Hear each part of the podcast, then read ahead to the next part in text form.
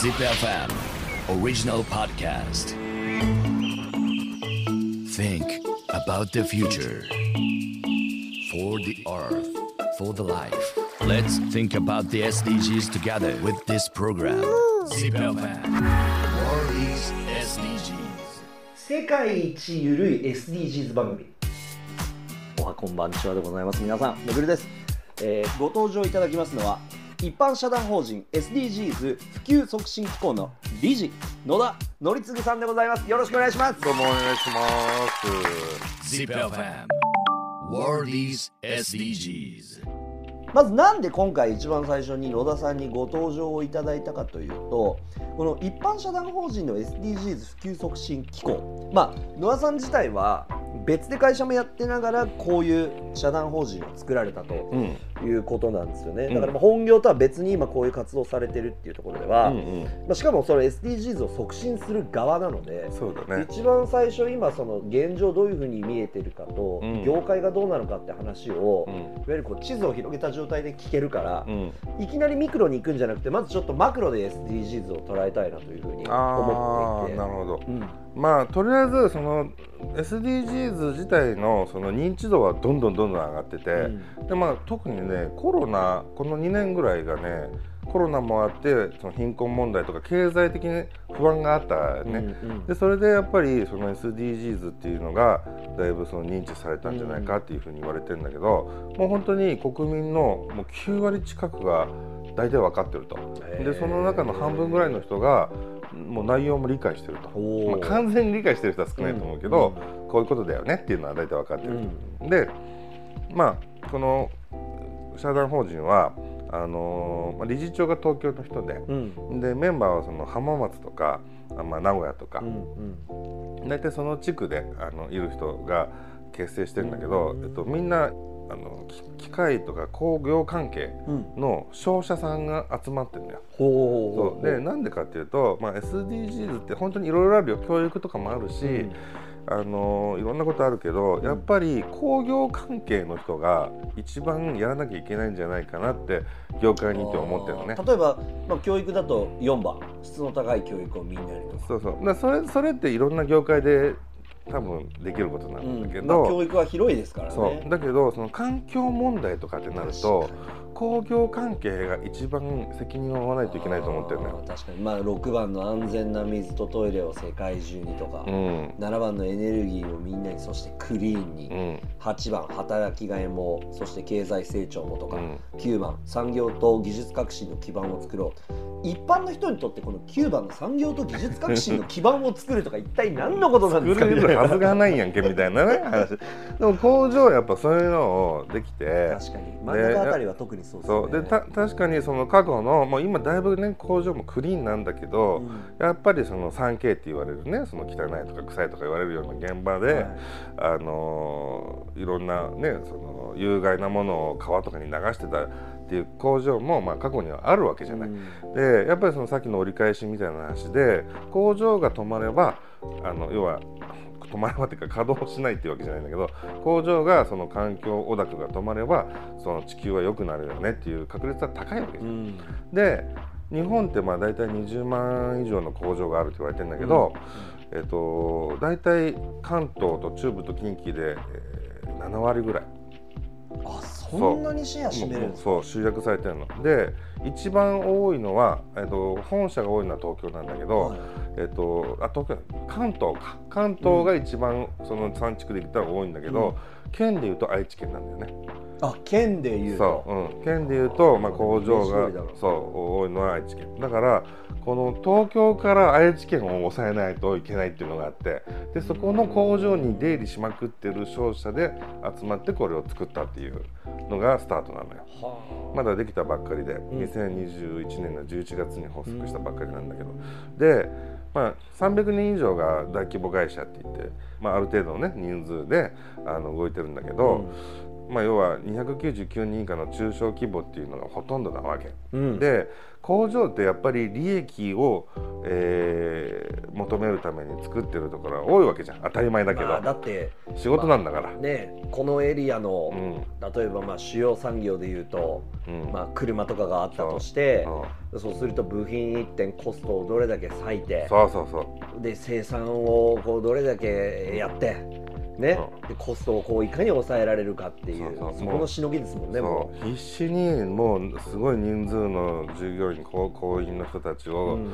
あのー生活守ってでその世界に車とか、まあ、この辺だと航空機とか工作機械とか、まあ、いろんなもんが、うん。あのー首都みたいな状態になってるけど、でそういうまあ利益をちゃんと考えて動いててで大手のところはやっぱり会社がちゃんとしてるから、うん。ベースを作って環境の問題を配慮したりあのもちろん今 SDGs 入ってきたところで、じゃあうちはこういうことをしましょうっていっぱい宣言出せるわけ。うん。だけどあの、まあ、その日暮らしって言 ったら大げさだけど、まあ、中小規模だとやっぱりそこまで頭いかないし、うん。そういった担当の人がいないわけじゃん。うん。そんな担当いるぐらいだったら一個でも多く物を作ろうってなるわけだから。なるほど。そうそうだ、ね、もう職人の世界とかだったらもう無理だよ。そうですね、うん、SDGs 考えながらあのもう 0. 何ミクロンのものカンカンカンカン作ってられないから、うん。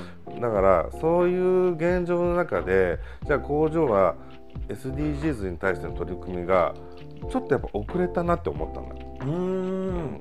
でやっぱり話ね出入り業者として話聞いてるとあの案の定だけど理解はしてる、うん。SDGs 理解はしてるんだけ必ど要だよね。そう。だよね。おっしゃる通りだよね。そう。だけど何をしたらいいんだろうねってなっちゃう。ゃで SDGs の、まあ、問題点というかあの広まらない理由あのおしゃれだから広まってるけどやる人が少ないっていうのはやっぱりやり方がないし義務的じゃないわけよ。うん、SDGs をやらなかったら取引停止しますとかってなんないし、うん。ね、SDGs やらなかったらあのなんか国から怒られますとかさ、うん。警察から怒られますとかじゃないから、まあ、やらなくても進んじゃうっていうところがあって、でじゃあそうなるとまあなんかうちがあんまり表立っていいことってさあんまりこう表立って言いたくないじゃん、うん。こそってやるのが美学みたいなうん。日本の魂があって、なんか俺こんなこと会社でやってますよっていうのをやっぱ言いづらいところもあると思うんだよね。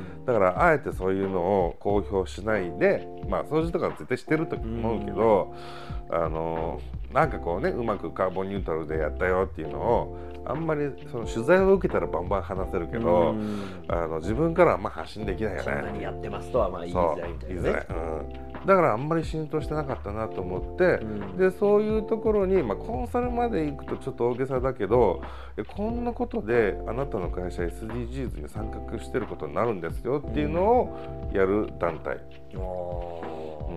本業もあるのになんでそんな面倒くさいことを始めたんですか？いやでうちがうまくいったからよ。うちが SDGs のことを考えていろいろ難しいなと思ってたんだけどそれこそそのめぐるくんの番組で「現場の相棒」っていうあの熱中症予防のゼリーをね作って、あの宣伝してもらったけど、あれを作るのはやっぱり SDGs のことを考えながら開発したの。俺は。うーん。あそうなんだ。そう。うん、であれはやっぱりその具体的気候変動に具体的な対策をって言ってたはいあるんだけど、はい。はいはい要は熱中症でバタバタ倒れてる人たちが工場にはいて、うん。で何が原因かって言ったら塩飴をあの食べないっていううん。問題があった、うん。だからもう具体的な対策をって言ったらじゃあどうしたらもうそれから熱中症がなくなるんだろうって思うあと、か、うん、やっぱりそのもう塩飴まあ塩飴でもいいんだけど、ん。塩飴じゃないものも必要なんじゃないかっていうのでゼリーを出して。でやるとじゃあそれだけでも SDGs なんだけど、うん。2種類ねデザインがあって、えっと、1つはあの工場のあのヘルメットとかかぶった工場のね、う人が2人で並んでんだけど男の人と女の人、で男の人が前で女の人が後ろでっていうデザインとで冬になるとあの乳酸菌ギャバゼリーっていうあの健康を整えるゼリーを出してるんだけど、そっちだと女の人が前に出るんだよね、うん。もうこれでジェンダーレスなんだよ、おー。平等だよねってなる。なるほど。うん、確かに。そう。だそういうのを細かく細かく考えてこれで5番と13番クリアですよね。クリアでしょ？でそうなったらじゃあああのあれゼリーはさあの昔ながらのさなんかイカ串とかが入ってた、はいはい。あのポリのわかりますよ。なんて言うんだろうねあれねバケツっていうのかな、うんうん。なんて言うんだろう、うん、あのプラスチックの中に入ってるんだけど、うんじゃあ売れれば売れるほどそのプラスチックをどんどん出していくわけで、うん。それって環境に良くないわけじゃん。うん。だから、あのリピートで買ってくれる人はそこに詰め替え用であの袋だけをお渡ししてそう、うん。ってなればその海のへの環境負荷がかからなくなってくるわけ。うーん。いっぱいねそのポリを使わなくてもいいから。うん。でと1個の商品作るのに SDGs めっちゃ入れれるやんけみたいな話になってくるの。確かに。で3番のあの全ての人に健康と福祉をもう入ってくるしね、その健康を守るわけだから。確かに、うん。そうですね。ってなると1個の商品でいっぱいできるんだけど考えてぶち込めば、うんそれがどんどんもうこれだから17項目全部入った商品とかもできるじゃないかコンプリートみたいな。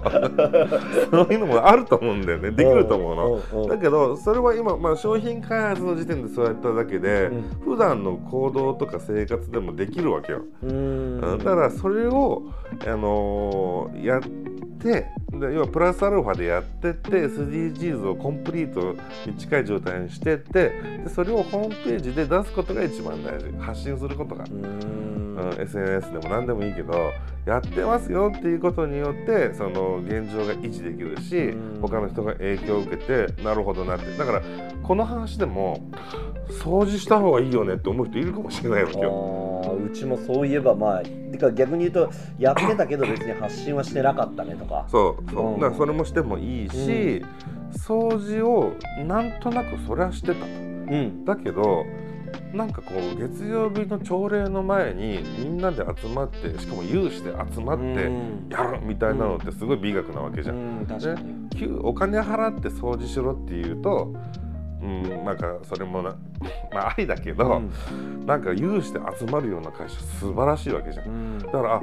うち就業時間内にやってたけど就業時間外でやったらどうなるんだろうとか言ってうん。でやることによってこの会社がねその掃除をやってますって歌うよりかは会社の社員が掃除をしてくれるような会社ですっていう言い方になるわけじゃん。うん。その会社の方が絶対いいに決まっうんてるし、確かに。うんだからもうそうやってなんかあ他の人がやってるのを見て真似できるからそうやそのためにやっぱ発信することって大事かなって思う。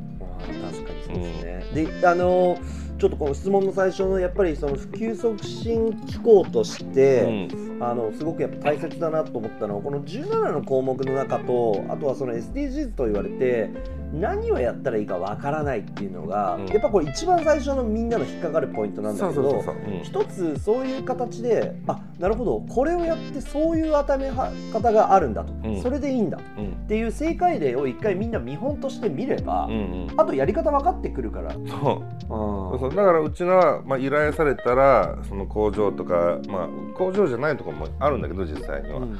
あのその企業とかに飛んでってあこういう会社だったらこういうことやったらもう SDGs ですよって言うのね、うん。でそれを、まあ、実践するわけじゃん。でやったらあの認定証をお渡しするの。うん。で面白いことに認定証を渡すと初めて公表するんだよねへできました満足ですって言うと社内で終わるの。うん。で認定証をもらいましたって言うと SNS とかでアップするんだよ。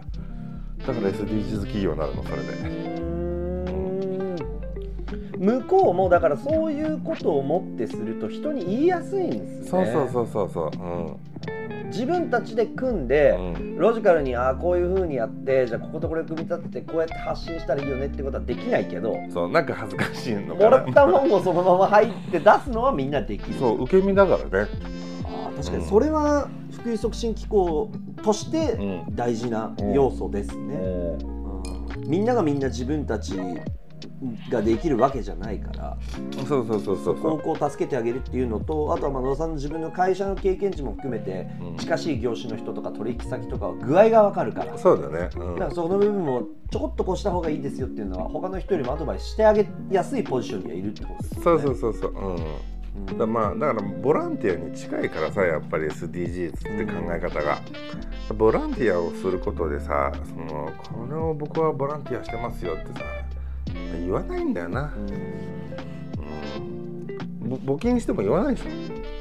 僕こんだけ募金、ね。だ皆さんから受け取った募金を代表してあのどっかに持っていくっていうのは、な何万円何十万円持ってきましたって言うけど、自分から出したさ募金はさ言わないじゃん。だけどそれを新聞社が「めぐるさんが100万円募金してくれました」っていうのは書いてくれるけど、うんうんそれ書いてくれたら僕新聞に載りましたって言うやん。ああそうですね。確かに言いやすい。そう。うん SDGs もなんか今こうやって聞いてくれてるね個人の人まあ企業はそういう症状とかがあるけれども、うん。個人はそれがないじゃないですか、ないね。なんかバッチつけるとなんかそれはそれでまたギラギラしちゃうから、うん。バッチつける以外の感じでなんかもっとみんな個人がそれに対して報われる方法があるといいいいかもしれない。ああそうだよね。だバッジもさあれもさ謎なんだよね。あどっから買ってんのみんな謎バッジ。いやあのバッジってさメルカリにいっぱい売ってでますよ。しょ？メルカリに売ってるじゃんなんで公式で手に入れにくいんだっていう問題があるんだよね。確かに。うん、国連にさなんかまあからボンボンボンボンさ日本語でも対応してさ送ってくれればいいじうん。あれなんか名刺に SDGs マーク入れるとかもさ一回一回国連にメールで問い合わせてさ、結構時間かかるんだよねあれ。へうん。だなんか規定があってデザインにはこうでまあ、デザインは確かに悪用されちゃいけないからっていうのは分かるけど、なんかねあのバッジ手に入りにくいのにさメルカリとかアマゾンとかでいっぱい売ってるからさみんななんか偽物みたいな感じするじゃん。確かに。うん。僕も一個持ってるんですよ、うん。でまあちょっとそういうイベント系の司会とかやるときは、うん。胸元にあのピンバッジつけて出るんですけど、あれ僕もらいましたからね一人。やあれもだからね。いや俺もねもらうのよ。配ってる人います、配ってる人いて俺俺の場合ねあのあれシルバーにあの17種類入ってるじゃん、はい。ピンクゴールドだったんだへよ、えうん。だからおしゃれなやつ買ってさうん。もう誰が作ってんだろうって。誰かがそれこそ助成金どころの話じゃないよ。誰か儲けるために SDGs あるって思っちゃったもんな。おいおいおいみたいな。うん。まあでもそれもねもしかすると捉え方によっちゃ、うん。まあ良くも悪くも人目につくってやっぱこう大事だから。そうだね。うん。うん、だからいろんな意見が出るけどそういうことすると、まあでも SDGs っていう名前はそれで広がるしまあねあホリエモンとかがあの SDGs のバッジつけてるやつうさんくさいよいや言ってた言ってた。言っ たけどあれでつけるの恥ずかしいって思う人もいれば、またあそこで SDGs って詳しくわからんわっていう人も出てくるやん。多分それでいいんだろうなって思うけどね、で結局はなんかその自分が思うあの社会貢献ができればいいだけで,、でそれがわからないっていうのがあるから17項目の目標に向かっていくっていう指針があるっていう。う、ん。うん。そんだけな気がするんだよね。うん。Zip FM World is SDGs